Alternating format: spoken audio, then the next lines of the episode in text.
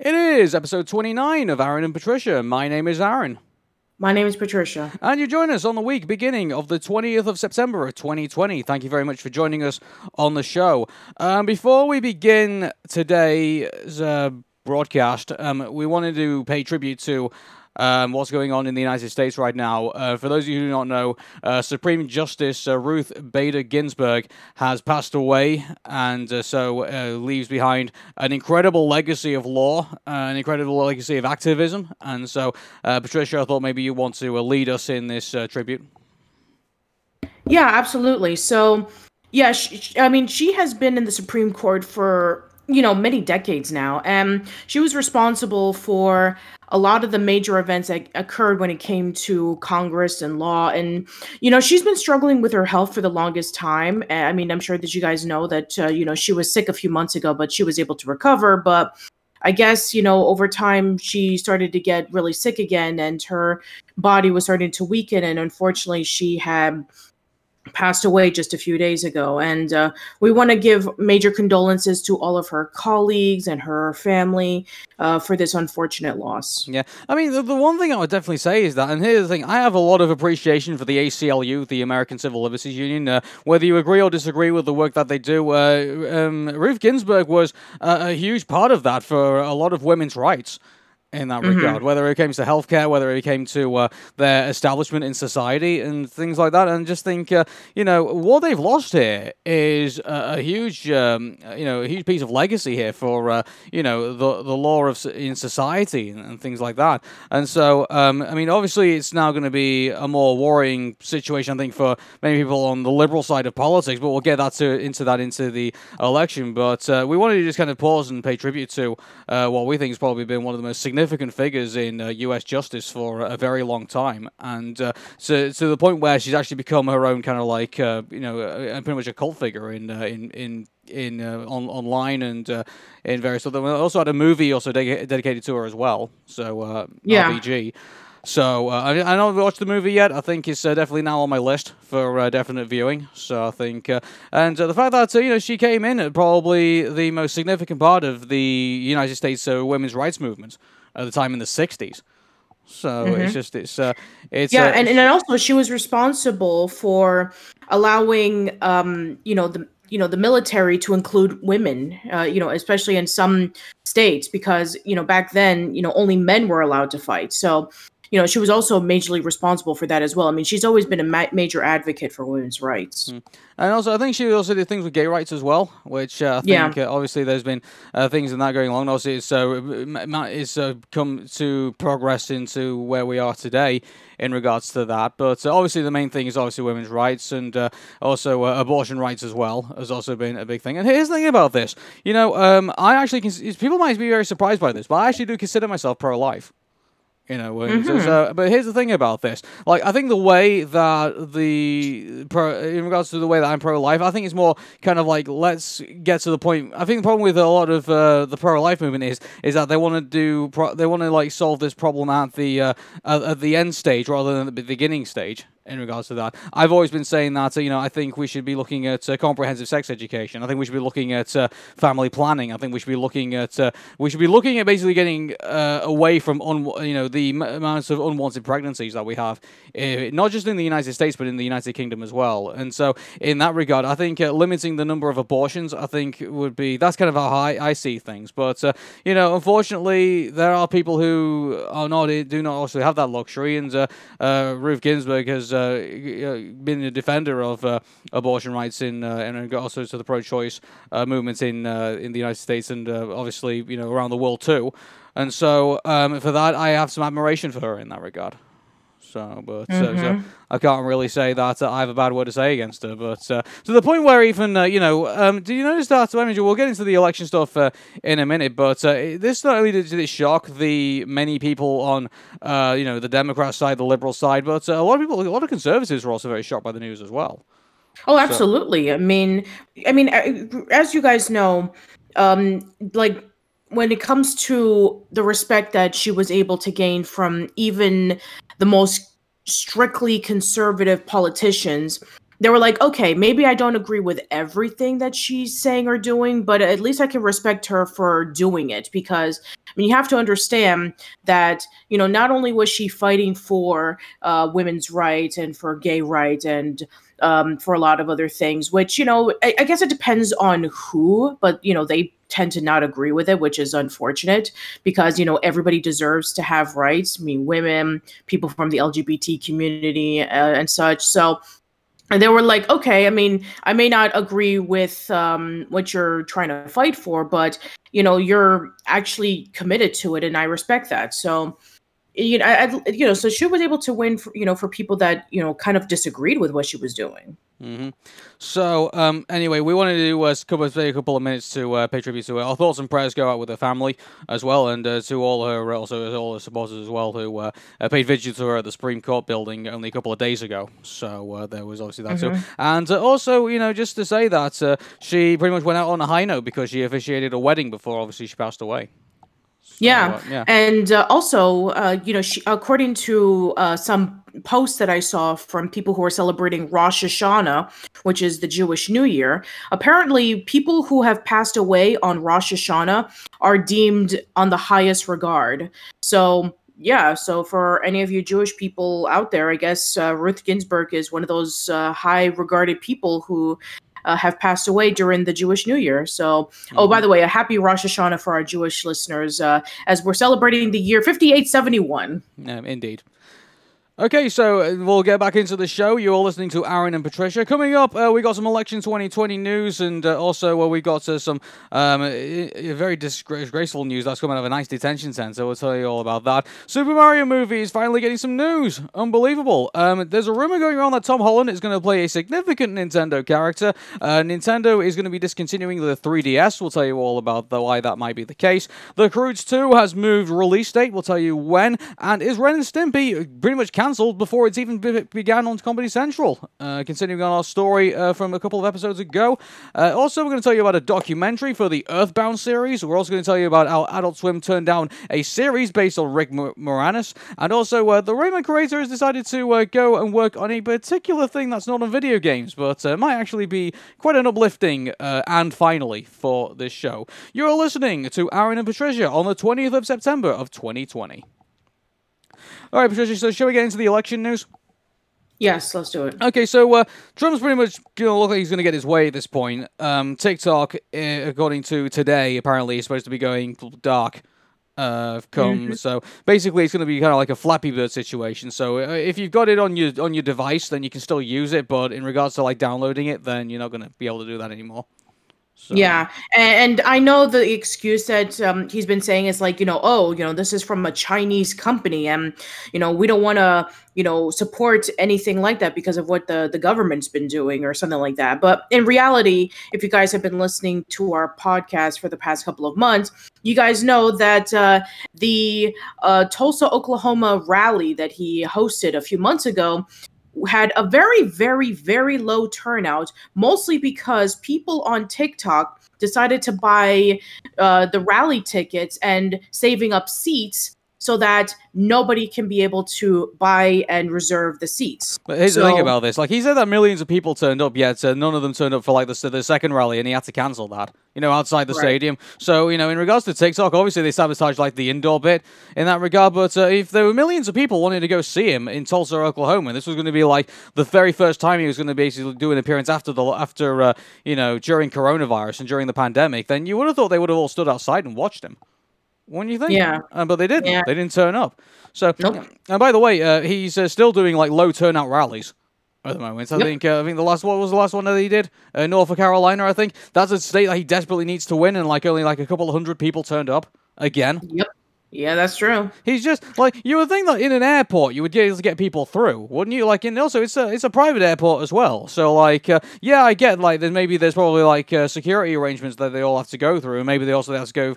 It's probably too expensive to go through the screening because you know the Trump administration now is at uh, sorry the Trump campaign I should say is now out of money. So it's um, maybe it's to the point where they can't hold big rallies anymore because they just don't have the financial muscle to do it. But uh, at the same time, like these these turnouts are pitiful. For the moment. They're, they're, they're really yeah, and, and, and a lot of people are saying, "Oh, you know, the coronavirus, nobody wants to capture it," but no, it, that's not the case at all. No, it's not. But uh, I mean, in, in, regards to like uh, the TikTok and also WeChat, also is going to get uh, banned today as well. Um, but apparently, there is still a lifeline that uh, President Trump is uh, going to give out, and that is that if the Oracle deal for it goes through. So uh, if uh, if that happens, then obviously you know that that's a game changer apparently for him. But uh, I mean, in regards to that, I mean, um, I mean, obviously we can talk about why he's banning it. Obviously, we can say he's down to that Tulsa rally. But I mean, here's the thing about this. Um, w- yeah, Patricia, uh, you know the angry video game nerd. Uh, what's he been flogging recently on his videos? Um. Hmm. I, have actually haven't been seeing uh, the, the most recent video that I saw that he posted was um, him playing Black Sabbath music for um, his channel, and also that you know how he was going to recut Kill Bill into one movie. Uh huh. And uh, but mind you, I think he's actually grown aware that uh, not everyone will be able to access his videos. So what's he been doing in order to get people to access his his content? And what's that? Flogging ExpressVPN. Hashtag non-sponsored.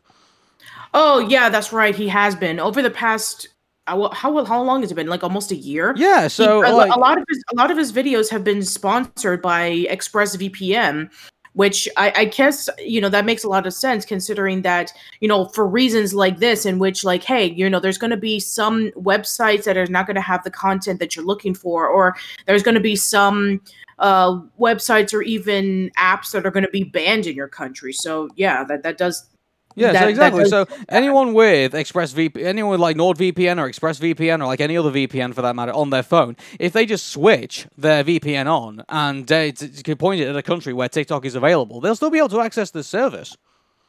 Mm-hmm. So for a lot of people who already have ExpressVPN, who have already have like VPNs already, you know, for them it's not going to make much of a difference. All they have to do is basically turn the VPN on and they can just go nuts.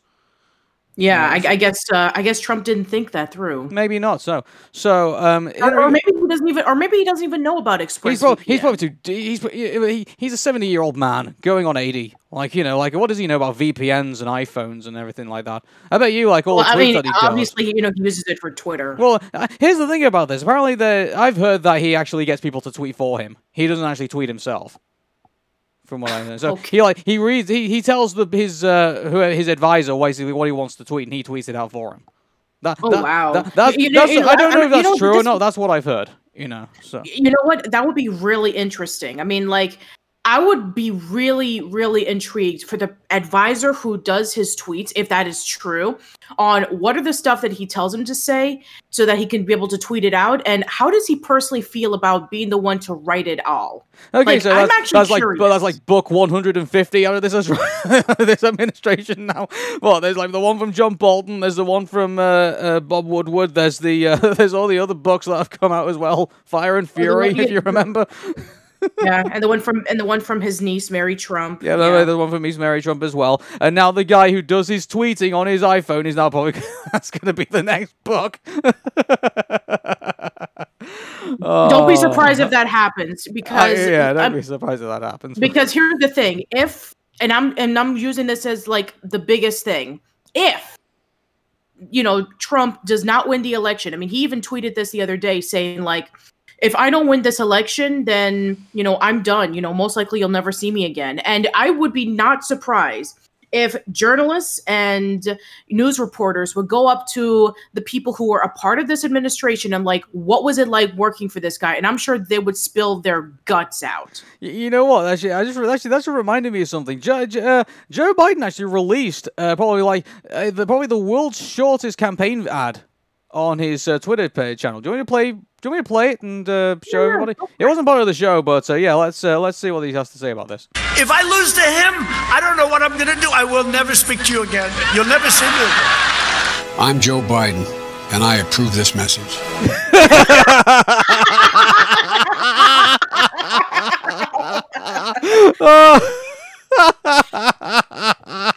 that is beautiful.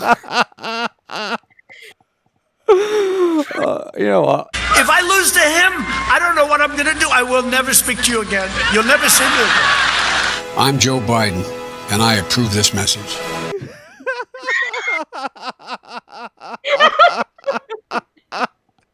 okay, Okay. Okay. That, that's a, that, it, it's amazing what you can accomplish in ten seconds. Woo, that was great. Oh, it, it kind of reminds me of like E E3 1999, in which like you know the Nintendo 64 and the Sega Saturn were like you know uh, posting up like oh you know we're gonna um, you know have like these you know the state of the art graphics and we're gonna do this and we're gonna do that and and then the the PlayStation uh, Expo was going on in E3 and the the guy just came up onto the stage and said 299 and then he just left yeah, and because everyone was cheering. that and everybody was cheering because and the, I think what was it like the Sega Saturn was like crazy expensive or Yeah. something like that, and uh, the Super Nintendo wasn't even out yet. I mean, not the Super the Nintendo, Nintendo 64. Yeah, the Nintendo 64 wasn't even out yet, so it's like, yeah, all you need is just a few seconds to leave a major impact, and you will be in the minds of a lot of people. Th- This, this, I think this is probably Joe Biden's most popular tweet. I think it's like it's been liked like about uh, four hundred and forty nine thousand times. Oh Um, wow! And uh, yeah, it's still growing too. It just flipped as I as I put my finger over it. But uh, also, uh, yeah, it's uh, yeah, it's like uh, uh, uh, is, isn't that kind of Joe Biden's campaign in a nutshell? He's just going to let Donald Trump hang himself. Like you know, it's I mean, like- what have we been saying over the past few months, Aaron?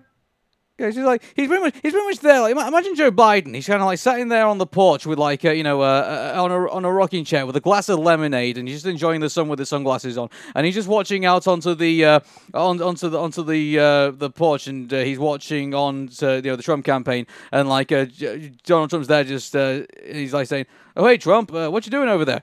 I'm building a scaffold to." Uh, For my campaign, he's like, "Oh, okay, Joe, just uh, keep doing that." You know, I'll keep drinking my lemonade. oh man, isn't, isn't, isn't that that campaign video in ten seconds? Isn't that kind of like the, the presidential campaign in a nutshell? At this Oh, point? yeah. it is. At this. Anyway, we've gone completely off our topic, which is uh, um, when we need to tell people about this as well, because not only are we looking at the possibility of you know TikTok and WeChat basically vanishing off the uh, off the United States Apple service, but uh, we're possibly looking at the possibility that um, Fortnite and League of Legends and Epic Studios themselves could also land in hot water because they're partly owned by Chinese firms. Yeah, and and, and yeah, you basically, uh, you know, for people who are posting content online, now they're getting to the gamers, and I'm sure that you know it's kind of funny because um, a few years ago when I was um at a convention and there was this guy who um was saying. You know, man, I, I'm not gonna be voting for anybody that you know in, in the election. It's like, you know, I, I don't even like anybody, and I must have met him in like a game room or something where we were just like playing Super Smash Brothers, and uh, I'm sure that that guy regrets it now, considering that now they're going after the gamers. So, yeah, You know- it's you know like, and- oh, and- uh, and- and guess what? after- Here's the thing about this. You know what the left were all laughing at uh, in regards to the Biden campaign? Do you remember when he uh, released all those yard signs for Animal Crossing? Like you know, and uh, now Donald Trump's about to like piss off the gaming community. Like, it doesn't seem like such a bad thing to do now, does it? When you really think about it, you know, like uh, yeah, I mean, and some of that as well, like you know those yard signs, like everyone's like, oh well, you know, like uh, that, it's like, uh, hello kids, you know, like uh, the, you know, like they they're just kind of like trying to um, engage with that uh, poorly with that community. But here's the thing about this: I guarantee you, like uh, one of the staff interns there, I guess in the Biden campaign, just kind of learning the trade at that point, probably was on his lunch break playing his Nintendo Switch in Animal Crossing and saying, oh hey, what if I made some signs? you know, for Animal Crossing. And obviously that was his like his little pet project, so like you know, so he gets his grades, you know. And uh, I, I don't, I don't know. I, I, I, you're right because Joe Biden was playing Despacito during one of his um. Oh, hi- yeah, that was so awful. it was. by yeah. the way.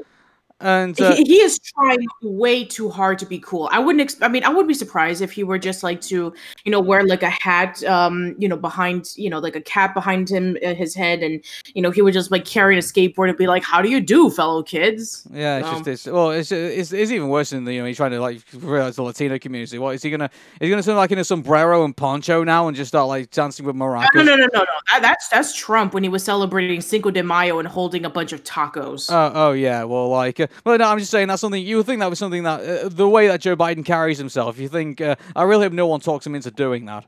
You know, like, especially since it's Hispanic Heritage Month. Exactly. Yeah. So, like, you know, this is the thing. Like, we don't want Joe Biden in regards to this. In regards to if you want to beat Trump, like, no one, Joe, no one's expecting you to be cool. They just want you to be reliable. If you could even do that. You know, like uh, th- that's basically what's going to win Joe Biden the presidency. In regards to that, it's like, oh, hey, you know, you know that chaos president that you elected four years ago. Well, here's the chaos, and you all don't like it. Here I am. I'm just, you know, plain old Joe who uh, does a good job, and uh, you know, supposedly, if you just ignore all my skeletons in the closet, you know, like uh, if he can just sit there and just look presidential, you know, and like look like he's gonna do something, like uh, to you know c- clean up all the chaos that uh, Trump has created, then he's a he's pretty much a shoo in at this point. But he's obviously throwing it away with all these stunts. You know, like uh, yeah, yeah. But uh, going back to going back to the point I was about to make, which is about um, in regards to Fortnite, in regards to League of Legends, like TikTok is already 20% of the electorate, you know, for young people in, in regards to that. And guess what? And we're going to talk about this pretty soon. Early voting has begun, and a lot of young people are turning up in regards to the polls. Yes. And and so you know, put that on top of all the uh, the gaming community who, uh, you know, let's let's face it, you know, a couple of years ago probably would have been solid for Trump at one point. And but now sure. I'm going to look at probably look at all the chaos that's been created and say, you know what, maybe that Joe Biden fella who I didn't this who I disliked growing up probably isn't all that bad compared to the uh, you know the orange faced psychopath that's currently in the White House. You know, yeah, like, and and yeah, here's the thing. Like I went to my school's voters registration um, event, and the reason why was because I was capturing footage for my magazine writing class, and I was going to do a report on it and over 60 students showed up to register to vote. So that and they were talking about the importance of us voting this particular year of 2020 more so than any other year that they can remember in which like oh you know it's important to vote for this person. I mean you, granted you know a lot of them are like 18 to 22 so you know um, they weren't even alive when clinton was president and they were born when george w. Bush was president. So they they they i mean when they grew up they remembered the obama years. So yeah. when they saw that this was happening that you know trump has basically turned a country into a dumpster fire they were like man v- voting is important. I'm going to go out there and i'm going to um you know, sign, you know, take a few minutes of my time, sign this form, and go out there and vote this coming election year. I, I mean, especially with everything. I mean, here's the thing. Like, I, I think I even mentioned this before. The school that I go to mostly consists of African Americans, and with everything that has been going on lately, with you know the with all the murderings that have been happening with George Floyd and Breonna Taylor and many others that you know, unfortunately, which is unfortunate and just absolutely sickening. And of course, with the whole Black Lives Matter thing, they are going to go out and vote because they know that their vote will make a difference, especially with them trying to fight against racism and police brutality. Yeah, but it's not just that. It's like it's uh, it's going to be you know we, we, I think in regards to like all the young people who are going to go out to vote. I mean, there's obviously the usual suspects. I mean, obviously, there's the people we know who are going to be very engaged in politics, very intellectual, and uh, those people are definitely going to go out to vote. But, you know, at this point, like, uh, Trump seems to be doing everything he possibly can to probably get non voters to come out to vote for Biden. Like, I mean, just... that, I mean, he, yeah, everything that he's been saying has gotten at least a particular group of people either really, really upset, offended, or both. Yeah. Like, oh, I'm going to ban this thing, or oh, I'm going to sign this, dec- uh, you know, this um this law stating you have to do this thing. It's like, you know, why this. I mean, nobody wants this. And if and you you think that they do, but no, they don't. They don't want to, you know, have to go through patriotic education class, which you know, oh my god. Like, oh yeah, really? we actually didn't. We, we actually didn't put that in the uh, in that. Yeah, when I heard that announced, here's the thing about this. Like, uh, uh, I mean, I kind of really didn't want to talk too much about it because we really don't know what's going to be. It's going to entail yet really. It's just kind of like, oh, it's uh, it's an idea that Trump's got. It's like, oh, okay, then you know, like, uh, we're well, good luck. Talking about in the Hamilton podcast, in which when I was saying to to you, it's like, oh, Aaron, uh, you, I hope that you weren't offended with the portrayal of, uh, you know, King George III. It's like, no, I wasn't because you know the the, the um, you know our schools were taught about like how you know Great Britain was like the the greatest country in the world and all that kind of stuff. I'm I'm afraid that that's going to be the same thing with like you know, for us in America, it's like we're going to be taught that America is the greatest country in the world and everything else is, you know, according to what Trump says it's going to, you know, like country, you know, continents like Africa and you know other, you know, unfortunate, um, you know, third world countries are what what what was it, shitholes? Yeah, but uh, here's the thing about this. Like, uh, I mean, who do you think's probably like out of everyone who's uh, currently uh, in regards to salaries right now? Who do you think's probably get, taking it the worst at the most? In in, in, in regards to the public, in regards to public school, in regards to public, uh, you know, uh, the minorities, of course. Well, no, no, I'm, I'm, talking about like in what particular sector do you think? And I'll tell you what, a lot of teachers are starting to quit their jobs because they just don't think it's worth it no more. You know, and so, so if anything, like uh, imagine uh, being told, "Oh, hey, you've got to, um, you know, uh, amplify this propaganda to um, you know, make sure that uh, you know uh, the the president's happy, and you're on a very low wage, you can barely make things meet. And uh, do you think there's going to be even? I guarantee you, I think there actually will be a rebellion against uh, this type of teaching. I think because I mean, like uh, they're basically teaching a lie. And uh, so it's uh, at the end of the day, there are some things that are going on in America which uh, really need addressing at this point. And uh, and, and do, you, do you really think that teachers are going to be enthusiastic to uh, you know put you know teach in front of their kids whatever you know the you know whether this patriotic education is going to be? Like, uh, I kind of compare it to. Uh, here's the thing about this: a lot of people are going to be comparing it to uh, "quote unquote" the Hitler Youth. Now, uh, here's the thing about this. I mean, we don't even know what this entails yet. So, in regards to whether you can compare it or not, I'll have to walk on that.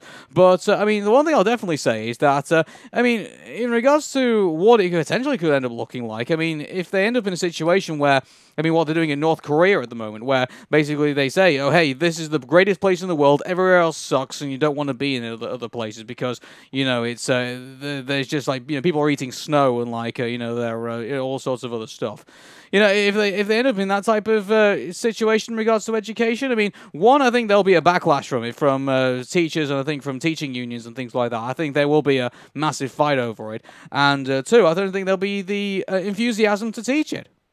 I don't no. think. And, and, here's the thing, like, um, you know, all of this propaganda about like, oh, you know, America this, and you know, uh, we need to stay away from the USSR and communism and all that kind of stuff. You know, this is something that you hear like in the 40s and 50s. Yeah, I, I don't think that's going to happen. But uh, in regards to what they're going to teach, I mean, I'd just be very intrigued to see what it actually looks like and uh, whether it's even actually going to happen. Because for all we know, you know, Biden can win the presidency, and uh, he'll just put a if he's put a massive you know handbrake on it all. So uh, yeah, uh, we, we don't know yet. So I mean, like uh, Trump's going to make all these pro- goofy promises, and uh, whether some of them will come into fruition or not. I mean, at the end of the day, we don't even know. Here's the thing about this: with the president of the United States right now, every time he opens his mouth, we don't know if it's truth and we don't know if it's lies. Yeah, I mean, that's, that's uh, most and, and, and, most likely they're lies to yeah. try to lure in the voters, saying, "Vote for me." You know, 2021 is going to be the best year ever because I'm going to do all these things. I'm going to uh, you know, ban this. I'm going to, um, you know, approve of this or whatever. It's like he's he's being really desperate. Mm-hmm. So um, this is actually going to move us away from uh, what I thought was going to be our segue, but uh, obviously I'll move us back into it. Um, early voting's begun in the election, and uh, this is before the debates as well. And uh, so, I mean, in regards to people coming out and obviously being early to vote, I mean, obviously that's um, obviously very encouraging. That uh, quite a few people now are already starting to do this, and uh, obviously they're now starting to put in their mail-in ballots into these uh, you know these uh, these boxes that they got scattered around the place, and uh, they'll be collected up. And uh, though, in regards to whether we're actually going to see a winner or not, I mean, obviously we'll have that debate another time. But uh, there is something kind of dark that's currently going on here. So there was a situation where there was early voting. I think it was I'm not entirely sure where it was, but a video has emerged of Trump supporters blocking the entrance of one of the uh, places to do early voting. Wait. That's that's illegal, by the way. Oh yeah, it is illegal. That. So uh, what happened was the, uh, the some election officials came over, moved them all aside, and then just moved them onto the street, and then they had their little protest there and everything like that. But here's the thing about this, uh, babe. Um, doesn't this strike as desperation to you? Of course. It's like uh, I think they know they're losing. Yeah, and and they will pull every single task to prevent people from voting. I mean, they'll close you know uh, they'll call they'll close the polls really early uh, you know where people are just standing outside for hours upon hours. They'll prevent people from going inside and all that kind of stuff. It's like you, you know they they know that they're desperate. They know that the the you know the, the that trump's uh, popularity votes are are going lower and lower with everything that he does and everything that he says and you know they're going to do everything that they can to make sure that he wins uh, another four years. And if they're if it's going to be legal, who cares? At least he'll win. Yeah, well, so, I mean, here's the thing about this: like, uh, it's it, it's pretty it's pretty desperate stuff, to be honest with you. And it's over that like this one polling station as well. Like, uh, not to say like what why this one particularly in particular, I have no idea. When there's like hundreds of others scattered across the state, and probably you know thousands of others uh, scattered across the country. So, like, um, in regards to like blocking one thing, I mean, first of all, it's stupid because obviously it's not going to stop everybody from voting.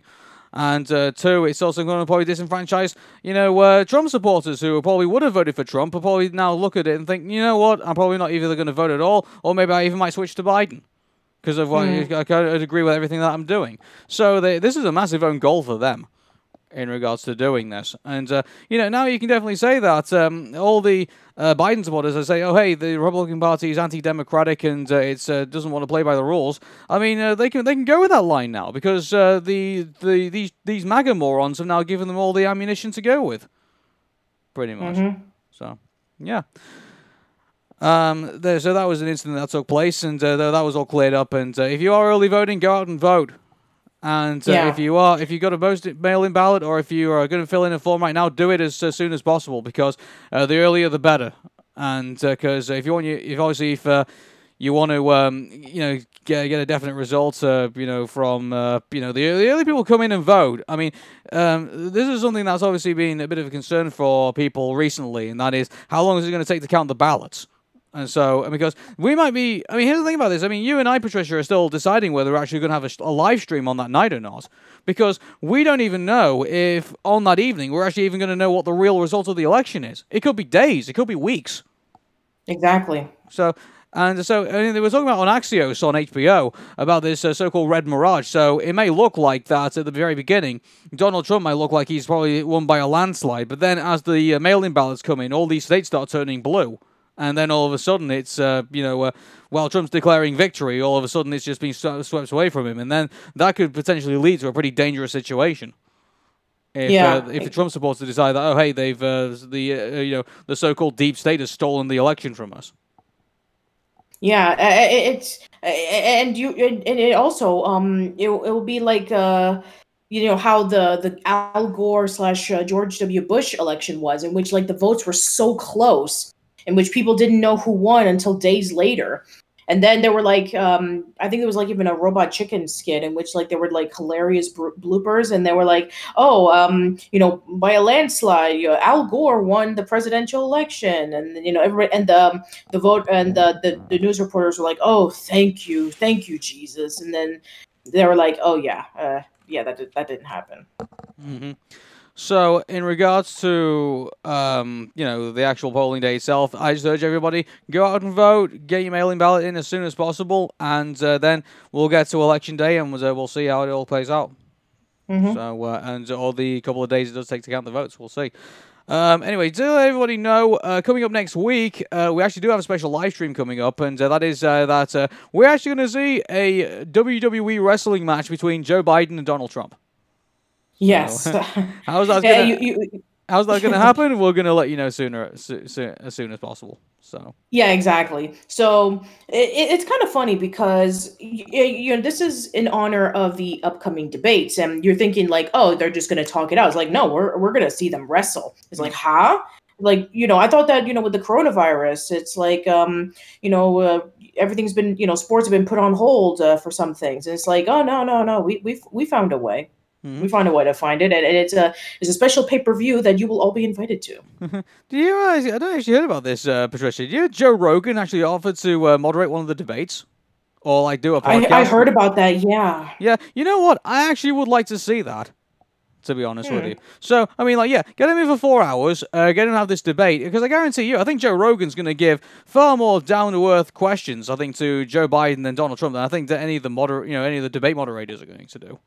Yeah, I, I think there was even like, wasn't there like talks that he wanted to invite them to their to his podcast or something? Yeah, he is. So that's that would be the idea. So Donald Trump's already said on Twitter that he would do it, and uh, then so um, we're still waiting for Biden to see if that he would uh, agree to do Joe Rogan or not. We're not too sure. Like, uh, here's the thing about this: like, um, the, the the the Biden team are really careful not to allow Joe Biden to ask too many questions, which is a bit concerning for me, really, because I was going in saying, "Oh yeah, you know, Joe, Joe Biden's got the debates in the bag. You know, he'll easily out debate Donald Trump." Which now is kind of like, well, if that's the case, why is the Biden team really giving limited time for Joe Biden to do interviews? At the moment. Now, you could argue it's because of shielding. You could argue because it's the coronavirus and they don't want to expose him to too many people, which you know is a, I don't know, is a, is a, I would say it's a bit of a weak argument to be quite honest with you. But at the same time, I can understand the seriousness of the pandemic. But at the same time, I mean, you couldn't do this over like you know, you can do this over Skype, or you couldn't do this over like you know, uh, you know, a video call or something like that. Like uh, you couldn't get him to do interviews, which aren't you know for like uh, from from anchors on MSNBC. You know, like mm-hmm. uh, I just think that uh, they really need to um, not just have him, you know, there just kind of like doing speeches and uh, not being, being, being kind of like, when, when it's kind of like being one way uh, communication because it just kind of sounds like oh, you just don't want to be criticized, and I think that's a big problem with Joe Biden at the minute. I think in regards to that, I think if you're going to get him ready for the debate, you've got to get put some tough questions in front of him because I guarantee you, uh, Donald Trump, even though he's probably a very useless debater, he is uh, he, he is good with those one-liners and uh, good one of those uh, you know with those uh, you know really awkward question you know awkward questions that he throws in. So uh, unless you're going to give Joe Biden somewhat exposure to that, or if you're going to be doing some debate prep with him in regards to what you expect with Joe, yeah. Here's the thing about this: I'm really worried that in the debates, Joe Biden might come in and just know what he's going to expect, and then John Trump's going to throw like a massive curveball at him, and then he'd be all over the place. Mm. You know, like. Uh, that's my biggest concern about this. I think they really need to have Joe Biden be very careful with how he's going to deal deal with Trump in that regard, and uh, I, I, still think he can win the debates. You know, um, no, no, no doubt about that. I'm still not saying that. Uh, uh, I'm having any, you know, too many doubts about it, but uh, I'm just a bit concerned about the fact that uh, he's not really been exposed to much tough questioning recently. And you would have thought some guy who's going to be going in confidently to uh, debate Donald Trump and win, like uh, it's, um, I don't know, like uh, the the prerequisites are leaving me a bit concerned at the moment. Yeah, I, I can see that. Mm-hmm. Anyway, we will keep you posted on more election stuff as we go along, but we have uh, more stuff to cover.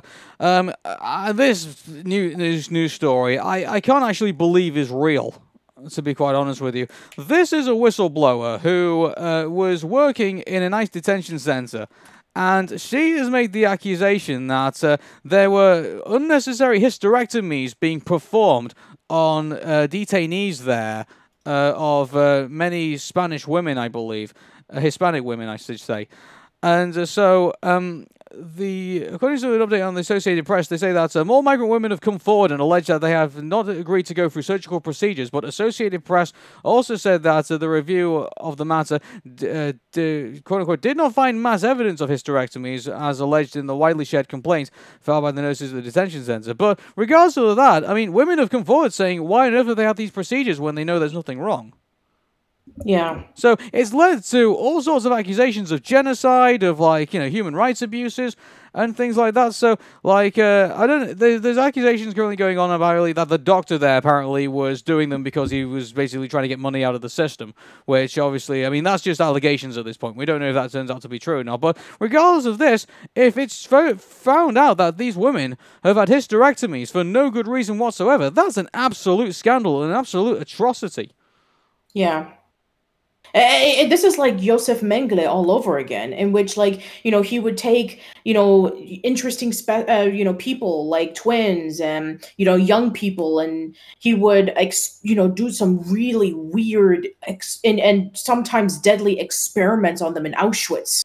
Mm. We're getting into that kind of territory. Yeah, just like, uh, and I know there's going to be people that are saying, "Oh, you're making Hitler, you're making Nazi comparisons." You know, like uh, that's uh, you know, obviously we know that uh, Trump is not Hitler. We're not saying that. We're saying that you know th- this type of this type of behavior is not normal and is actually quite disgusting. And so, like, uh, the fact that this is taking place, and, and this is taking place probably like the worst place you could possibly put it in an ICE facility. And uh, we know what the popularity of ICE is right now amongst you know uh, Black Lives Matter protesters and uh, and the like. So, I mean, this the fact that this has come out now is uh, very concerning to say the least. Yeah. So um, apparently, they said that the detainees at ICE facilities are "quote unquote" afforded uh, informed consent. A medical procedure like a hysterectomy would never be performed against the detainee's will. That's what they stated in this. That's what uh, Rivera said in his statements in regards to the ICE facilities. So I mean, uh, we we give we'll give the balance there, but you know, like uh, how do we know? I mean, this is this is a crazy story. And uh, the mm-hmm. fact that uh, there's women currently out there currently putting forward saying that they didn't give their consent to this. You no. know, just, this needs to be fully investigated. There needs to be someone. Someone needs to come forward and say, you know, okay, we we established a facts and this is what's happened here. Because living in the dark will leave all sorts of conspiracy theories flowing around. Yeah, exactly. Hmm. And and here's the thing, like, you know, if all of this stuff is proven to be true, then, you know, I mean, ICE is already in a lot of hot water as it is with all the things that they've been doing. But you know, again, uh, you know, I, I know, you know, we're we're we're, con- we're you know, people are going to be like, oh, you're comparing this to Hitler, but this is exactly what you know, uh, you know, this is this is exactly what happened in World War II, in which like you know um, Hitler's army would be going around and try to find the Jewish people and put them into concentration camps. Uh, you know, it's kind of like a similar situation in which like ICE is like saying, okay, we're going to um, you know capture these people that we know are illegal aliens, and we're going to you know do all of these you know downright awful things to them. I mean, I mean, we already know about the fact that they they've been crowded in like these really small containments, and that you know, uh, you know, a lot of them don't even shower for days, and some of them even had to drink from the toilet so that they can get water and have poor food and you know a lot of them have died from it and even you know children have disappeared out of nowhere. But this is a different level. Like i didn't expect this to be coming out. Well and worse on top of that as well like apparently um, detainees haven't been given like adequate uh, ppe equipment. So obviously they're exposed to coronavirus possibly. Yeah. So you've come out of, you've come out of a major surgery, and also there's a possibility you could fall sick to a, a to a coronavirus. Like you know, like that's a, that's a deadly place to be in. I'm sorry, like uh, so they need to they need to look at this and see what's happened here. Because I mean, they can't just leave this floating around. Because you know, all, all, all every single rights group, you know, whether, regardless of whether it's uh, you know um, immigration rights or whether it's uh, you know uh, Black Lives Matter rights, you know, f- uh, women's rights activists will get involved as well. Because obviously, it's a women it's a women's issue. So like, uh, this is going to leave a lot of angry people um, in this, and so this needs to be thoroughly investigated, and people need to figure out what the hell's happened here, and uh, yeah, make exactly. sure that if it is true that all this is happening, it never needs to. This needs to never happen again. No, and the fact that this is happening in our very own country is absolutely disgusting. Oh, it's just it, it just flies in the face of like us. You know, like the United States of America right now, with all this going around, cannot lecture the world on human rights at all. No, it's just it, not with this going on at the moment. Anyway. So yeah, so thoroughly investigate it and see what the hell's happened. Uh, you know, in regards to that.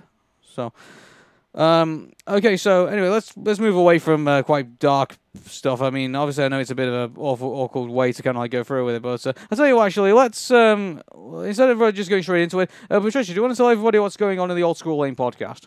Sure. So uh, last week, I brought back from the dead, essentially, um, Manic Expression Digression Session, which is a weekly podcast that um, Mark Nicholson, aka Big Black, Big Black Hat Man, uh, used to do back in 2012 to 2016. And due to his incredibly busy schedule, he wasn't able to.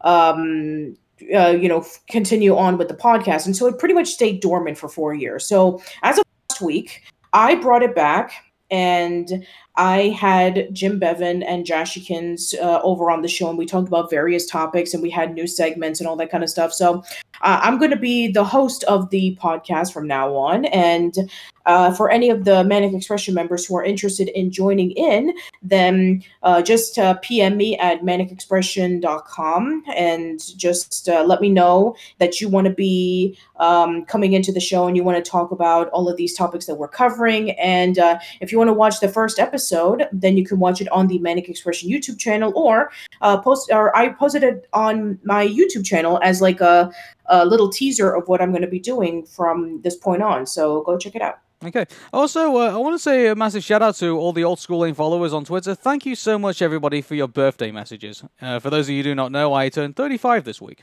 So, yes, absolutely. So yeah. uh, we want to give a major special birthday shout out to Aaron, and uh, we hope that you have many more birthdays to come. Mm-hmm. And uh, yeah, so cool. Right, okay, I think we can now segue into uh, what we're going to talk about now. And uh, so um, we finally got a date for the Super Mario Brothers movie.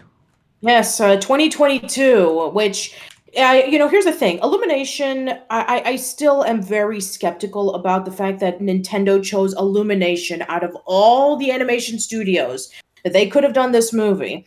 But I mean, here's the thing. Like, apparently, uh, according to a recent article, that this is just the first out of many Nintendo projects that they're going to be doing. It's like, oh, what else are they going to be doing? Because there's rumors going around that. Uh, well, I mean, are we going to in the show or not um, about the Zelda thing? Uh, yeah, we are because we're going to talk about uh, um, it's a particular actor that we mentioned at the beginning of the show might be. Oh, that's right. Yeah, so we are going to talk about that. So yeah, there's that, and you know they're saying like, oh, we're going to do a whole bunch of others. It's like okay, so maybe that you know, very similar to um, we, we you know when we talk about Sonic the Hedgehog on Search of the Crystal Skull about like you know they're going to do a sequel to this, and it's like yeah, I think that Nintendo's really going to take this seriously. It's like hey, Sonic the Hedgehog, currently the highest grossing video game movie of all time. It's like yeah, we need to step up. Yeah, well, let's keep this in mind that uh, um, the Super Mario project movie project was announced before obviously the Super Mario so sorry the Sonic the Hedgehog movie became a thing.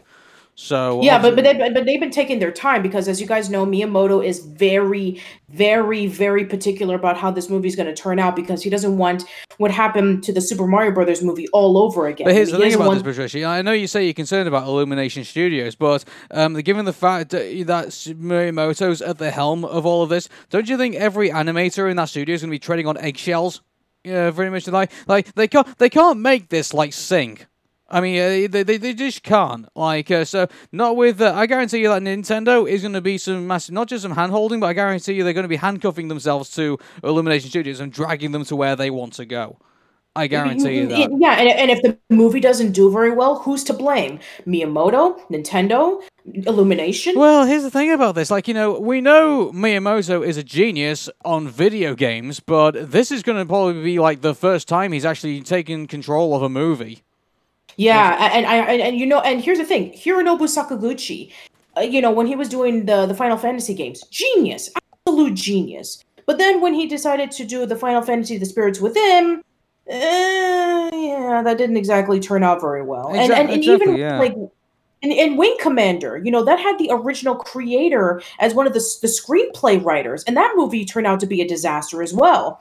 So it's like you know, we have yet to see a case in which, like, even the people who are involved in the game, I mean, even uh, has not been able to craft a movie that was like was not like, oh, that was a complete dumpster fire. Yeah. So unfortunately, I mean, here's the thing about this. Like, uh, I mean, obviously, there's plenty of ways this can go wrong, but there's plenty of ways this can go right as well. And uh, like Nintendo, I don't think at this point is going to want to see this movie fail massively. So obviously, there's going to be a lot of people who are going to be involved. I think uh, outside of Illumination, who are going to basically be holding their feet to the fire and saying, "Okay, are we getting the uh, the best quality out of uh, what you guys do?" And uh, so, um, you know, who who knows what we're going to get out of this? And let's face it. I mean, I know another thing I would say about Illumination Studios as well, because one of the things they do is that uh, they can, well, they supposedly can, you know, innovate on the cheap. You know, in regards to like. Uh, oh yeah, like uh, here's the thing. I mean, next to Blue Sky, they produce some of the most safest cheapest movies that generate toward a massive audience. I mean, they don't push any boundaries. They don't you know, tugging the heartstrings of their viewers. They don't push any risk with serious content. You know, they're not Pixar. They're not Laika.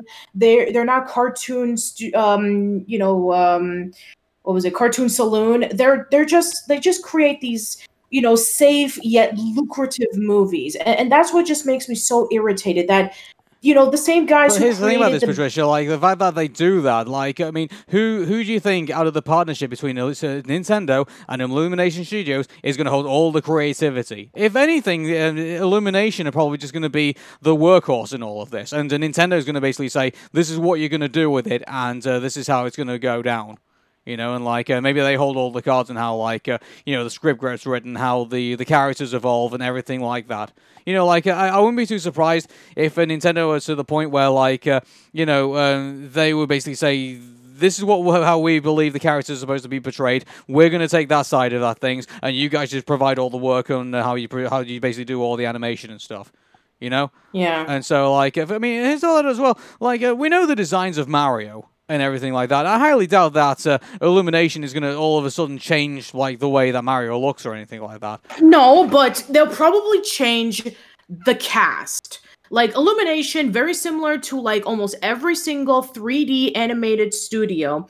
Uh, and you know, uh, for for the most part, or you know, current animated studio, they always are going to use celebrities as their voice cast. I mean, like you know, with the exception of like you know Charles Martinet as Super Mario, as you know Mario and Luigi and um, uh, Waluigi and Wario. I mean, for the most part, a lot of the voice actors are you know like you know people who work at Nintendo, like you know they're like uh or or even Peach. I guess Peach is a you know she's a voice actress as well, depending on you know which uh, current voice actress for Peach. But you know for for some of the um, the characters like maybe Donkey Kong or something like that, like you know some of them you know depending on what time period that we're talking about, a lot of them were like you know people who are like the, the the the, game producers. So it's like you know we're probably going to get like you know major you know celebrities as these characters. I mean like it's like with scoob uh, where frank welker did come back to play as scooby but he did not play as fred they brought Will Forte as Fred, and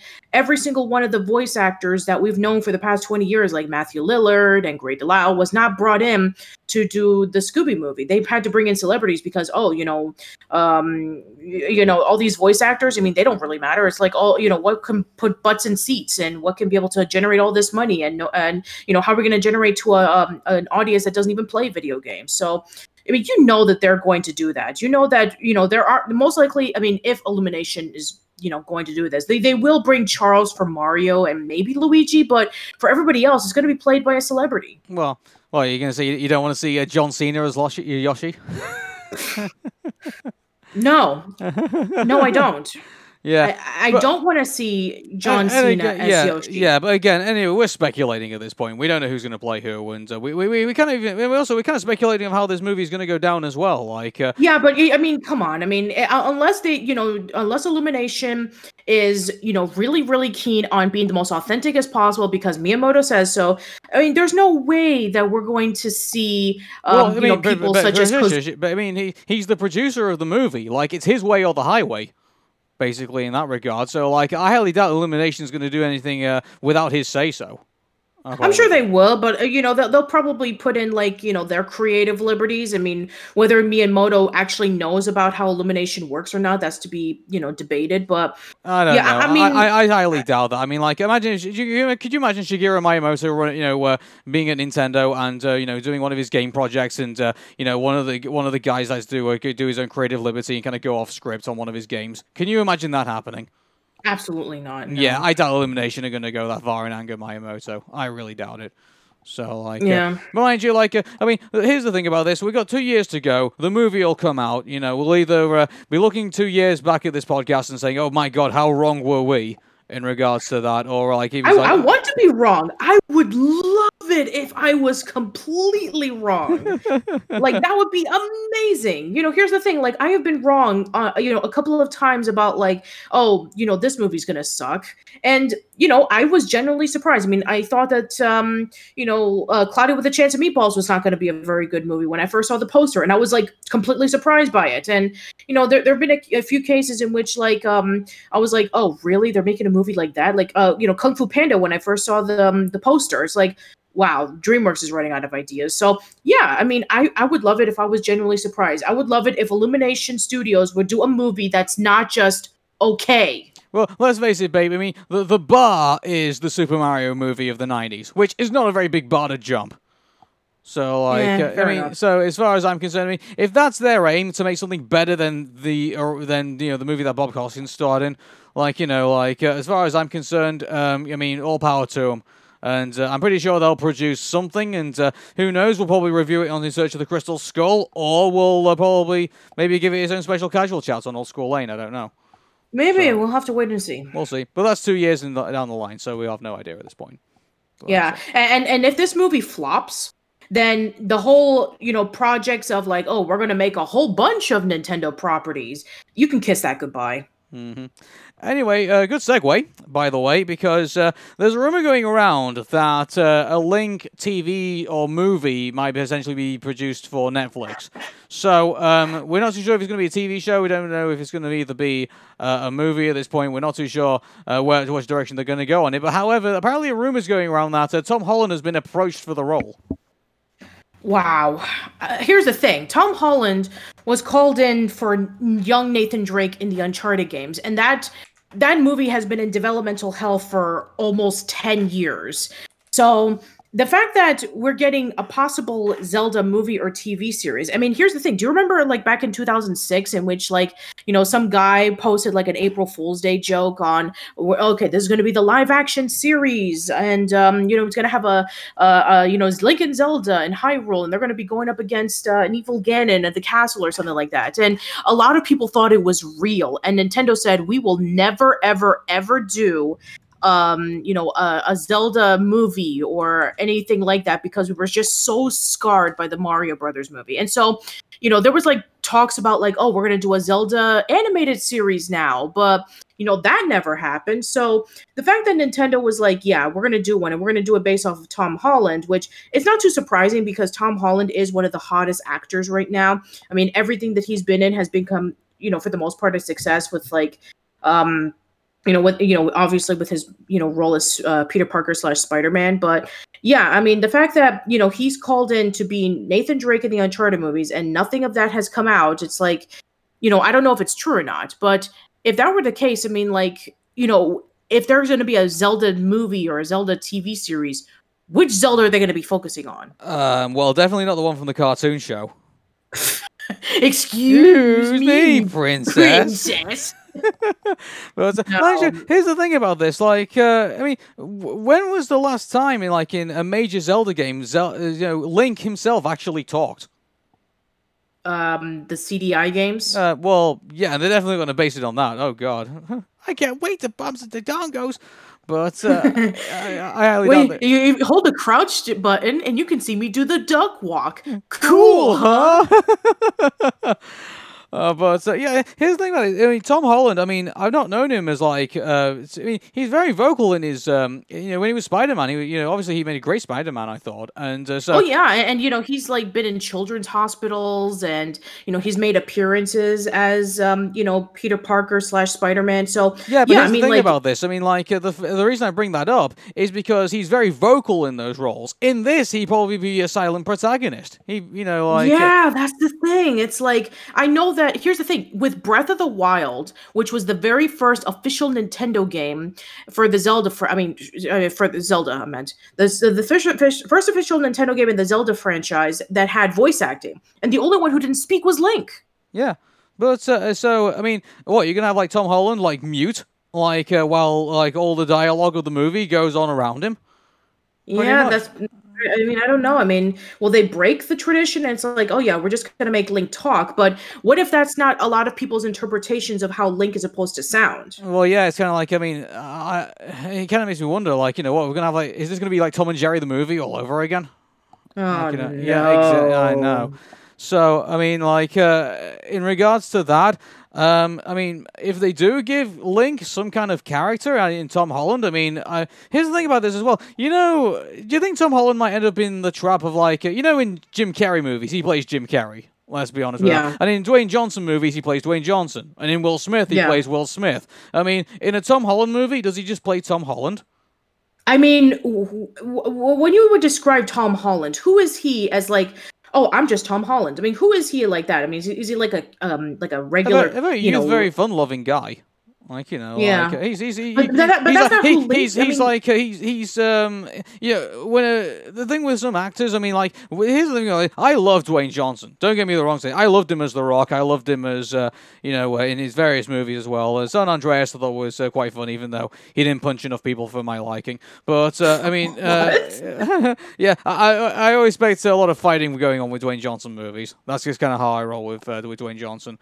But uh, I mean, uh, in regards to um you know, uh, the, the, reason I say like, oh, Tom Holland is going to play Tom Holland in a movie, um, it's uh, kind of like you know you expect uh, some actors who come into movie roles. I mean, obviously they're not like Johnny Depp, who can just kind of like you know uh, become the character, if you will, or Heath Ledger, like becoming the Joker or anything like that. Like uh, you know, when you see him on the screen, I mean, um, the the novelty of it is that oh hey, you're going to see a, a, movie with this actor in it, and uh, So, um, and actually, that might be a thing that might go against uh, Tom Holland being, you know, Zel, you know, sorry, being Link in uh, in in in a Zelda movie because um, are we going to? I mean, if they end up playing picking a an actor who is more known for basically playing a particular you know a particular narrative in all of his movies, I mean, is that going to translate well to Zelda? Here's the thing, like eh, you know, a, f- a fun-loving character like that, that's not who Link is. I mean, sure, it, depending on which Zelda game you're playing for the most part, Link is like your typical lazy boy who sleeps around all day, and then when he wakes up, he knows he has to do something. You know, he he has to save his sister, or he has to save Zelda, or he has to save the kingdom, or you know something like that. He's a very heroic character, and you know and here's the thing like he doesn't have a lot of personality because you are link you uh, you as the player are going through these adventures and gathering all the items and all that kind of stuff. I mean, it's not like with yeah, but Mario. here's the thing with this though, like uh, in with Tom Holland, like I'm kind of used to him now, kind of like playing a particular role in uh, in, in Spider Man, and also like that he's played this type of role in other movies as well. I'm trying to remember ones off the top of my head, but um, in regards to, like, I mean, couldn't you see him? Like, here's the thing about this: if we end up uh, going into this movie and basically all we get is Peter Parker with tunic. I mean, obviously, that's yeah, that, that's, that's, that's, not who Link is. I know, but uh, I mean, you can't. I mean, that's not the direction they go in with the character yet. yeah, that's true. I mean, like if, if if Game of Thrones have taught us anything over the past ten years, is that nobody wants to see us full on fantasy. I mean, at least not the general public. They, I mean, the reason why Game of Thrones was such a success, as Lindsay Ellis pointed it out, it is the anti-fantasy fantasy series. It's like it's a fantasy um, show that anybody can be able to watch. You know, it has the violence, it has the the blood, it has the the the nudity, and you know, it has like a, con- a continuing story arc where you don't know if the character is going to live or not. That's what drew people into the show, and you know, for a lot of people who don't even like fantasy, which when you think of fantasy for the mainstream audience, you think of Dungeons and Dragons and you think of Lord of the Rings. And uh, so, uh, and one blooper, and uh, which uh, went unnoticed, is that uh, I put this on Twitter as well. That uh, apparently, even though there's like a massive battle going on in Game of Thrones, apparently Starbucks is still selling coffee. You had to bring that up. but anyways, going back to uh, the the the here's topic the thing, like. I mean, yeah, but here's the thing, like um, I want to point out, you know, for Tom Holland, it's like, you know, eh, which link, if they're gonna like adapt, you know, one of the stories from the Legend of Zelda series, like which link do you think he would fit? Do you think he would fit the link from the child timeline, the adult timeline? um, you know, the the timeline where everything started, like with uh, Breath of the Wild and you know, Minish babe, I, th- I just think you know every time a, a Zelda property comes up, we always get some kind of different variation of Link or like some something different in that regard. I wouldn't be too surprised if uh, once again we have a movie with Zelda and a completely different Link in another timeline, like uh, you know, and uh, it wouldn't surprise me if it's like, going to be once again another the abundance of prequels that uh, goes in the Zelda timeline. Because uh, yeah, I don't, I don't want another prequel. I mean, here's the thing. I mean, I, I, mean, I already know, you know, from the Zelda fans because I myself am not really the biggest fan of Zelda. I'm more of a Metroid person. I, I already know that a lot of people were complaining about like, oh, there's another prequel, and you know, this was before the timeline was officially announced by Nintendo, and everybody was debating hardcore about like, okay, which game belonged in this timeline? Okay, so we have um, Ocarina of Time, and now we have uh, the Oracle games, and then we have uh, um, Link to the Past, and now we have um, uh, you know uh, Minish Cap, and and I think everybody just like broke out when they mm-hmm. heard that um, Skyward Sword was like the earliest in the timeline, and then that game got you know hated by some people, and they were like, oh no more prequels. I mean, like, what happened to the continuation of Zelda 2 from the NES? Are we ever going to get a game on that? It's like, eh, nope. Yeah, it, it kind of makes you wonder though. I mean, we don't know at this stage what the. Um, I mean, for all we know, maybe it could be based on one of the games, the TV show or movie or whatever it's going to be. Um, I mean, if it is, then most likely it's going to be based off of a really popular Zelda game. Well, I put I put three uh, contenders forward. I either put in um, a Link to the Past, uh, Ocarina of Time, or Link's Awakening. Mm, I guess I guess that does make a lot of sense. I mean, you know, considering that those are the more popular Zelda games, or Wind Waker, depending on you know which generation of gamers uh, you know grew up with that game. But I mean, if they are going to do a proper Zelda, like okay, this is the beginning of the story, then it has to take place in Skyward Sword, which I know a lot of people are not going to be happy with because they didn't like Skyward Sword. Mm-hmm. But I mean, like uh, uh, either that, or I just think they're going to do their own. Uh, if anything, they're just going to do a movie that's kind of like loosely based on all the games, if you will. So basically, like the idea is is that there's Zelda, um, there's uh, basically Ganon, and uh, Zelda's basically been captured by Ganon, and then Link has to go off and save her. You know, like yeah, uh, and, and and once again, like I was mentioning about like you know, um, they they're doing the Mario movie because they saw how successful Sonic the Hedgehog was on like places like Netflix.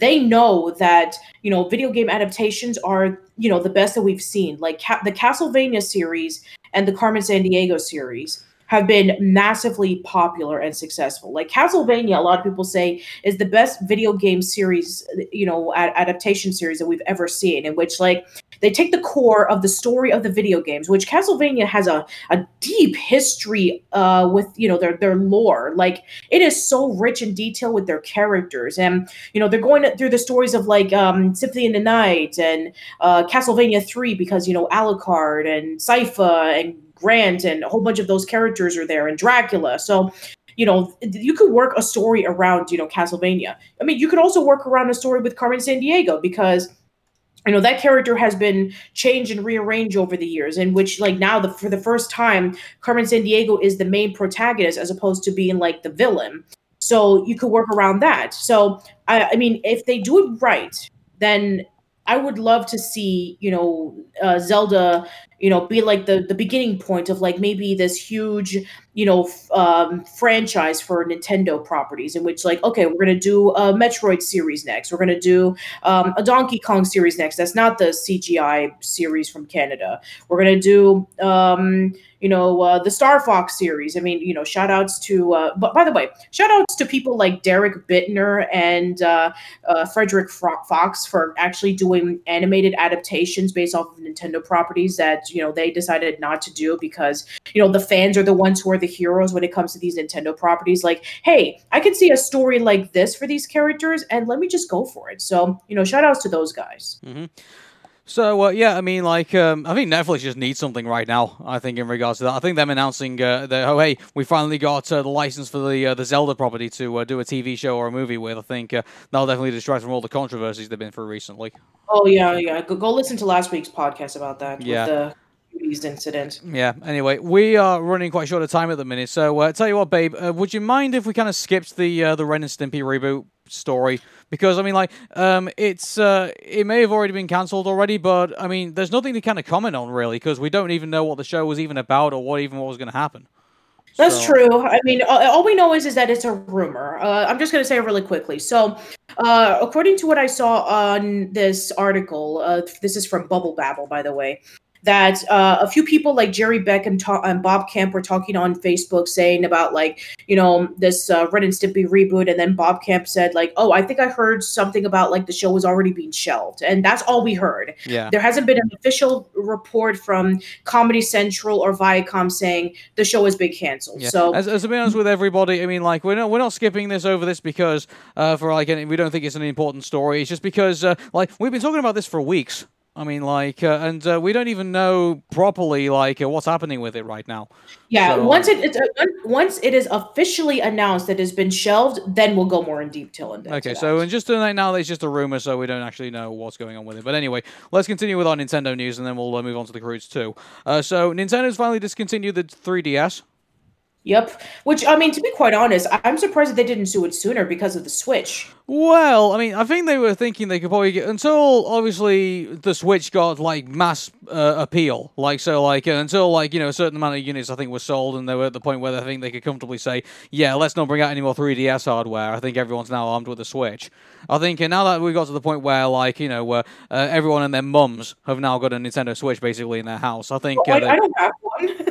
Uh, is my mom. well, maybe you don't, but uh, you know, obviously the uh, the, amount of people that Nintendo want to have a Nintendo Switch have now got a Nintendo Switch. So I think now they see fit to now say, okay, the 3DS now is obviously dated technology, and uh, obviously they don't want to continue it with it no more.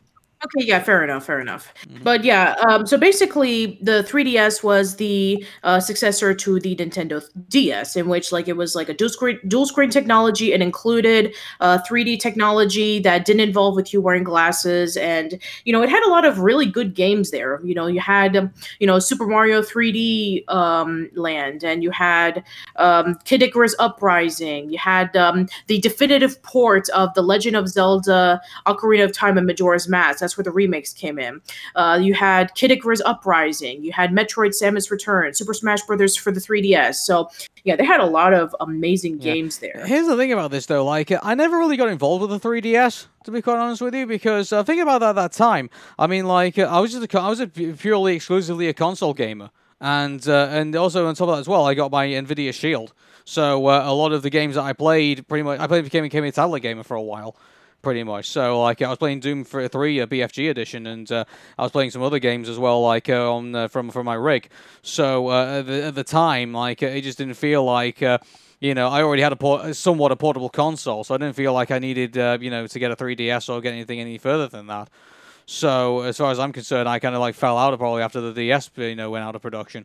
So uh, it's um, so as far as I'm concerned, I mean, like a 3DS, um, it's uh, this is actually kind of, it feels kind of weird for me though because like this is probably like the first major Nintendo console that feels like it came and went for me, and I never really experienced it properly. I mean, obviously there's the uh, um, the uh, the Virtual Boy, but obviously you know like I highly doubt I was ever going to get something that brief uh, with that, that type of lifespan. But uh, I mean, yeah, like the 3DS has been around for a very number of years, and uh, yeah, it's uh, it's passed me by. Yeah, it's been around for like what, like six, seven years? Uh, yeah, it's been around for a long while, and uh, mind you, like I still feel loyal to Nintendo. I still have a Nintendo Switch, and I think a lot of Nintendo. But mind you, I think now it's come to the t- point where um, portable gaming now is and console gaming is now kind of meet in the middle. And so now you have something which you can play on your TV, but then when you want to go outside somewhere or if you need to go somewhere, you can just pack up your Nintendo Switch and go.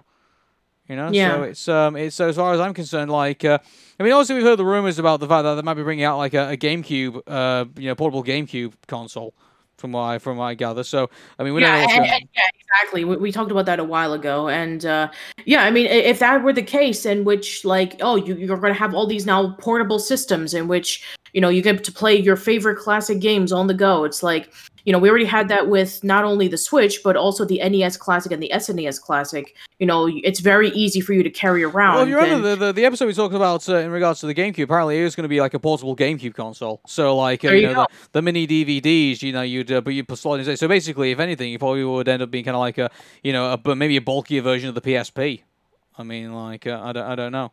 But, uh, yeah. I'm pretty sure we'll find out soon so enough. I, I, guess they thought that you know at this point in time you know especially with you know ever since the switch came out 3ds sales have been coming like really low. It's like you know not a lot of games were coming out on the 3ds that a lot of people were like really interested in like picking up. So i guess they were like yeah, yeah. not nobody's really interested anymore so let's just stop it. The, the last uh, probably the last ds related game i think i probably bought was star fox command I think, and uh, that was like the uh, the end of like the official like Star Fox timeline until they began with Star Fox Zero, and then obviously that didn't go anywhere. Yeah, but, but Star Fox Zero was um, a, hmm. another reboot, uh, yeah. but yeah, Star Fox Command is the last in the timeline. Mm-hmm. Anyway, moving away from Nintendo, uh, the Croods Two has now been moved to a Thanksgiving release. Yeah, I mean, they decided to move it a month early. So the movie's going to be coming out in the next two months, and we still don't know anything about it. There's no trailers. There's no synopsis. I mean, we see some pictures. Uh, we saw, you know, we see the family, and they're meeting up with another family who's dressed like, you know, more advanced. So that's the only thing we know about it. It's called, you know, the Croods a New Age. That's what it's called. Mm-hmm. And apparently, you know, from what I've seen in the pictures, it's like, oh, you know, now that the now that the family has like settled into the islands that we saw in the last movie, it's like, oh, now they'll be able to interact with people who are more modern because you know that hasn't been done before. Early yeah. man, everybody. Mm-hmm. I just, I just, if if there's a scene in the Croods too that they're playing soccer, I'm gonna walk out of the theater. Probably, yeah. But uh, I mean, in regards to uh, moving it forward, I mean, like, if this is gonna be um, a, a more like uh, you know, a family meets a family, I think and maybe it probably themes a bit more with Thanksgiving than just with Christmas, maybe.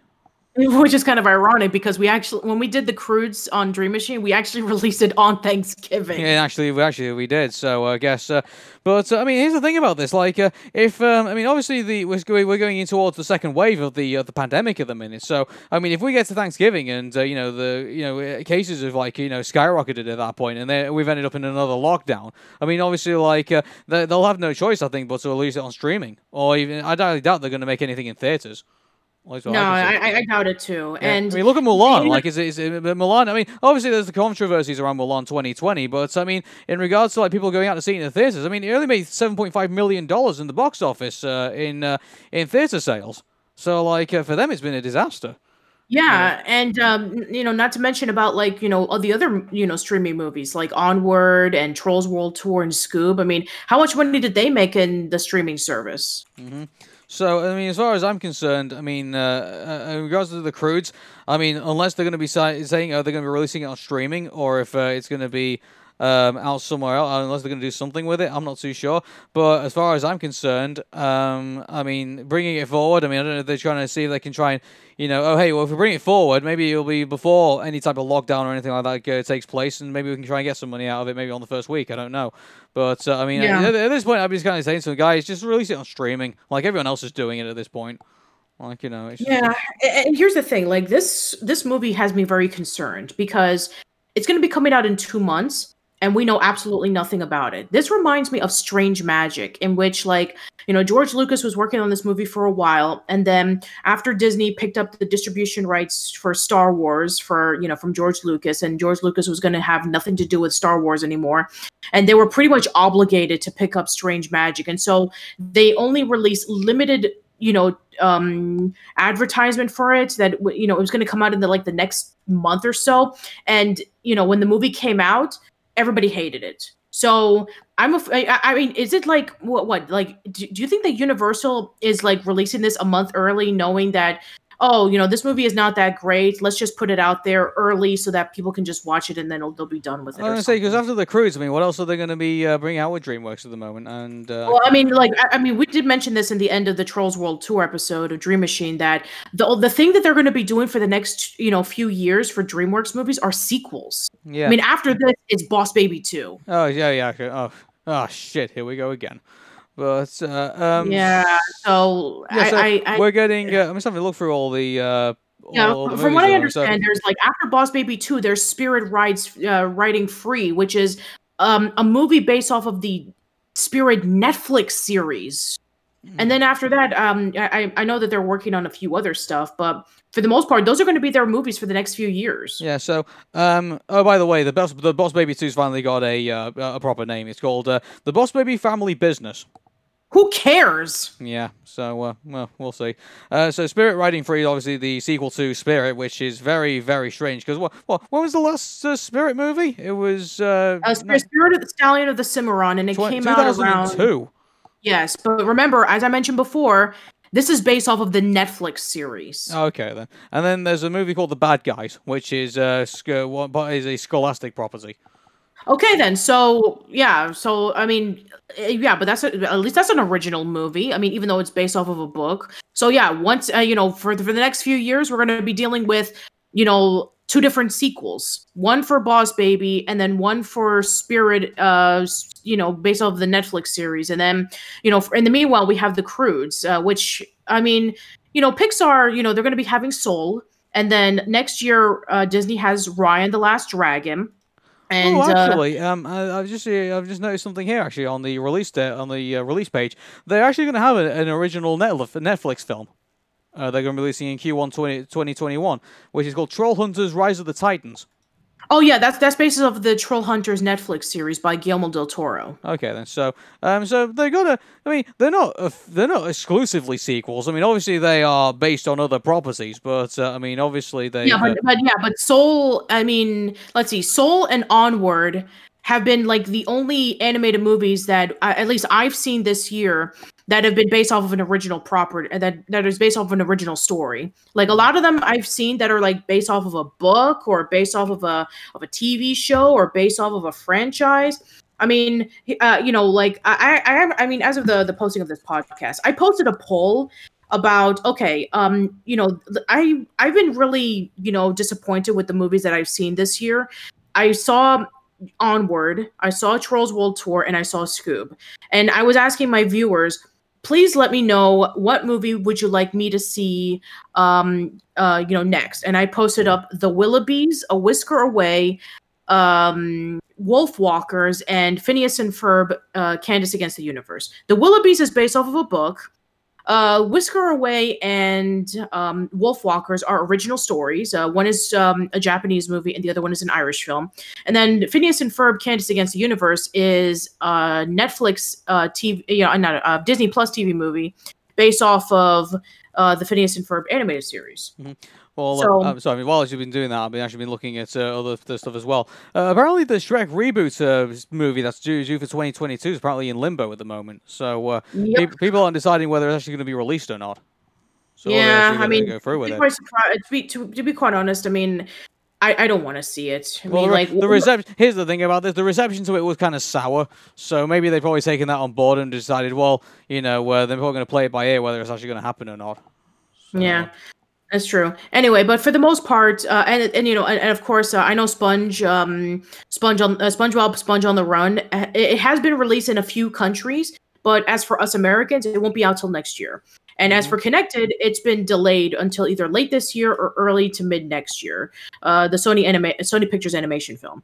So, um, yeah, like it's. Uh, I mean, I, I remember when I said on the um uh, the uh, uh, abominable episode of Dream Machine that 2019 was such a lackluster year for animation because almost every single movie that came out was either really, really mediocre or just downright awful. I mean, 2020 is like you know, hold my beer, in which well, like a lot of them... we we can give litigated circumstances because obviously the uh, you know the the Backstreet, no, no, no, the Backstreet Boys reunion. So the whole coronavirus thing. I'm just talking about like you know the movies that I've been seeing this year have just not been that great. I mean, the best one that I've seen was Onward, and even Onward was just a middle of the road Pixar movie. Yeah.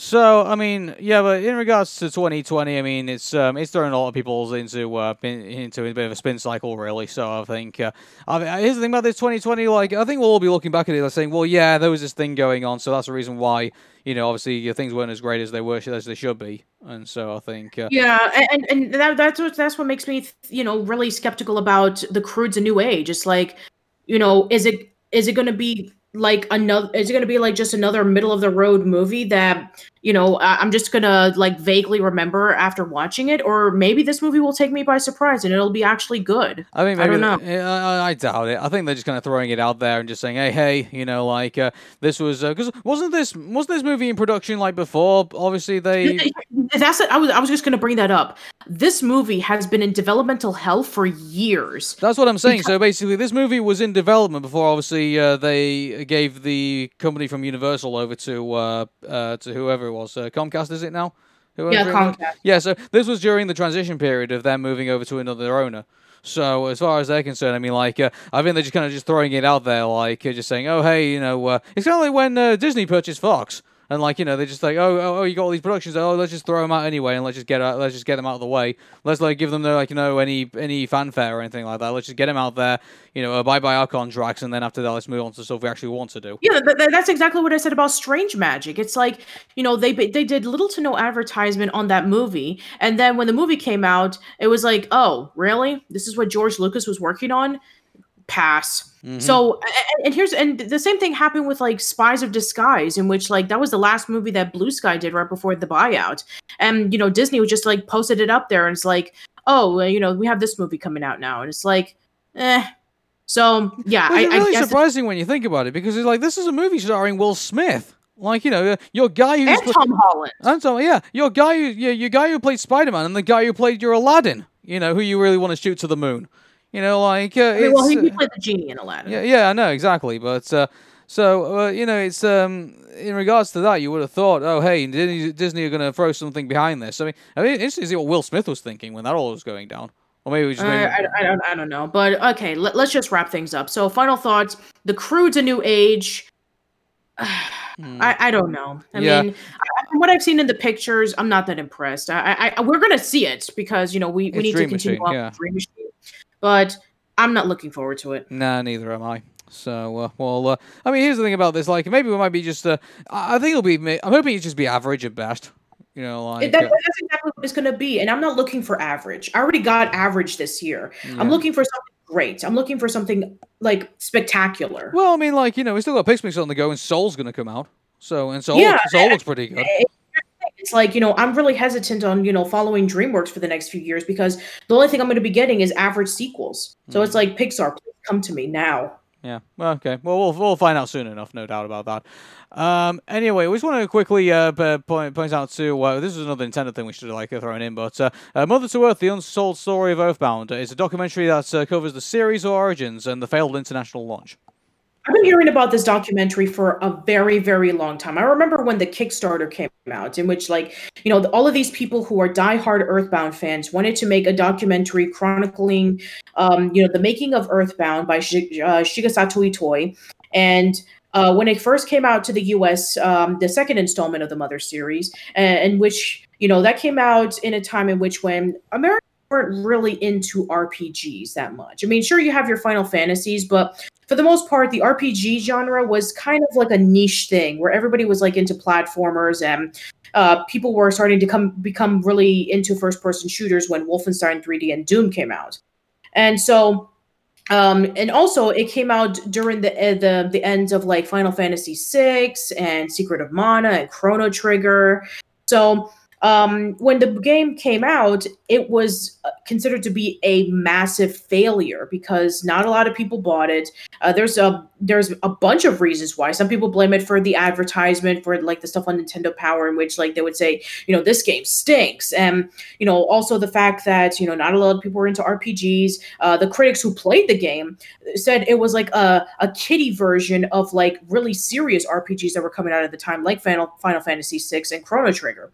So they thought it was like, oh, this is the baby version of the of an RPG. So not a lot of people were really into it. That is until around the 2000s, in which like the the game started getting a massive cult following, and you know there were like websites like Fangamer.net that like fought you know for nintendo to release these games um you know for uh the general audience like hey we want to see mother 3 come out and this is the whole you know fighting for the past 15 years about like we want to see mother 3 in america.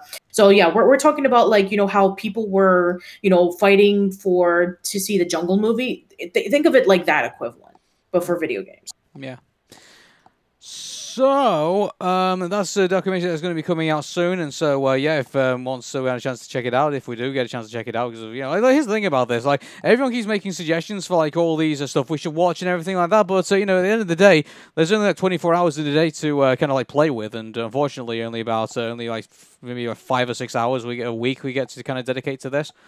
So uh, like yeah, uh, and uh, about two hours of it's for the recording. So like, uh, yeah, like I've already been requested to watch another documentary, uh, the Happy Happy Joy Joy Ren and Stimpy story, which I will watch as soon as my you know DVD comes in because I was one of the backers. I will talk about it when the time is the when when the time comes. I, but, I, I, can get messages from people to uh, do Michael Moore's Planet of the Humans, and like at the end of the day, like I, I only got so many hours in the day to begin with, so I can't watch everything you know? Yeah that's true. So yeah this will be in the long list of all the things that we need to watch in the future but um yeah so for any earthbound fans um or any mother fans uh, this is definitely one that you need to watch or even fans of like video games in general about like uh, you know the the talkings about um, you know how a video game series uh, didn't really catch on in America, but then had a ma- massive cult following, and the fight for us to get proper recognition um, for the Mother series came about. So if you're interested in learning about how that happened, of how eventually we were able to get Earthbound for um, the uh, Wii U Virtual Console and the SNES Classic, uh, and then we had Earthbound Beginnings. Um, so if you want to know how that all came to be, then go watch the documentary. Mm-hmm. Okay, moving on. So uh, this was like uh, the first uh, content, uh, contestant for uh, and finally, but uh, it's actually second to and finally. Um, Adult Swim passed on the pos- the potential of doing a TV series starring Rick Moranis. Yes. So apparently, back in 2017, there was a contest that you know hey, hey um, if you were able to do this idea you get the uh, you get to have the opportunity to pitch it to adult swim. So a person one where his idea for an adult swim series was a kid found uh, an old cereal from like decades ago and that was the cereal from honey i shrunk uh, the kids. And so he saw a ticket that was the opportunity for you to meet Rick Moranis in person. Apparently, the ticket was there was no um, expiration date, and so he decides that he's going to meet Rick Moranis, and he's like, you know, wondering, hey, you know, you were that guy from Ghostbusters and Honey I Shrunk the Kids and Little Giants. Where have you been for the past twenty something years? And apparently, he's been guarding hell. yeah, that's where he's been all this time. And the reason why Adult Swim didn't pick it up was because they didn't know who Rick Moranis was. Yeah. So, I mean, in a way, I mean, here's the thing about this, though, is like, uh, I still remember Honey, I Shrunk the Kids. I remember when he blew up the kid. I remember when they shrunk themselves. So, like. Yeah, uh, here's the thing. We, know about these movies because you know we we're you know we we grew up with uh, you know all these movies from the you know late 80s and early 90s but for you have to understand like Rick Moranis quit acting in 1997 when his wife passed away, and he dedicated most of his um, he he basically retired from acting to raise his kids. And there were very very few times in which he decided okay i'm going to break out of retirement to be in this movie or to be in this commercial or whatever. And that was like he was in brother bear as one of the moose. And then recently he was in um in a commercial with um, Ryan Reynolds, and for the most part, um, he had not done any acting. So you have to understand, like, you're talking about a generation of kids who don't know who Rick Moranis is, and I'm sure that for people in Adult Swim who, or maybe like in their late twenties, um, or maybe even younger, I mean, I, it, you don't blame them for not knowing who Rick Moranis is because, you know, other than Brother Bear, he hasn't been in anything because, you know, he's been long retired. You can at least make him, a, you at least make it into a Rick and Morty episode. It's like, oh, hey, we found Mick, we found Rick Moranis. Uh, oh, uh, geez, Rick, who's Mick Moranis? And then Rick tells you, oh, duh, he's the guy who basically uh, shrunk all those people in his yard. Think you could make a whole episode out of it just to do Mick Moranis jokes. Yeah, exactly. I mean, like, you know, don't don't say that, oh, you know, this person's really obscure, let's not make them into a TV series. I mean, like, you know, what about Mike Tyson mysteries? Like, how many people knew about Mike Tyson other than, you know, him being in boxing and the whole, oh, he was arrested for, you know, uh, doing some illegal stuff, or you know, he bit the ear of a Evander well, he uh, he had been around for uh, you know he was um, he was he did make some like uh, movie cameos and stuff like that. Also, on top of that, he was in The Hangover as well, which was like a big a big deal like uh, amongst uh, you know the uh, eighteen to twenty four male demographic at the time.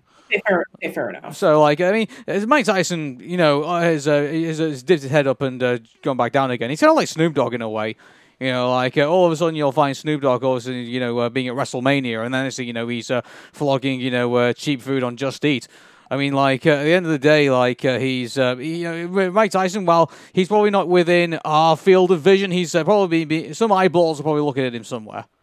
Yeah, you know, and as for Rick Moranis, no, no, unfortunately not. But here's the thing, man. I, I, think that looking at it, I think they missed out on a big opportunity to like put him in like in a, in, a, in an episode of an Adult Swim show or something like that. Yeah, uh, and here's the thing, like you know, I and, I know that a lot of people are going to be saying like, oh, you know, Rick Moranis, um, you know, he's very picky with what you know projects he's going to be in. I mean, he didn't want to be in the, you know, in Ghostbusters Aftermath for that reason because he's like, what's the point of me even being in this movie? So if he is going to be in a project, he's going to be very, very particular on it. So uh, the fact that um, you know he was almost like you know really close to being in an adult swim series. It's like you know oh well i mean i guess that would have been really interesting to see you know him uh, as an animated cartoon guarding hell. It's like okay. I i mean i i, I know that uh, rick moranis also plays in a lot of comedy and you know all that kind of stuff. I mean he's not like your t- typical nerdy you know character. I mean even though he does play that pretty well i mean but he's also been in like ghostbusters and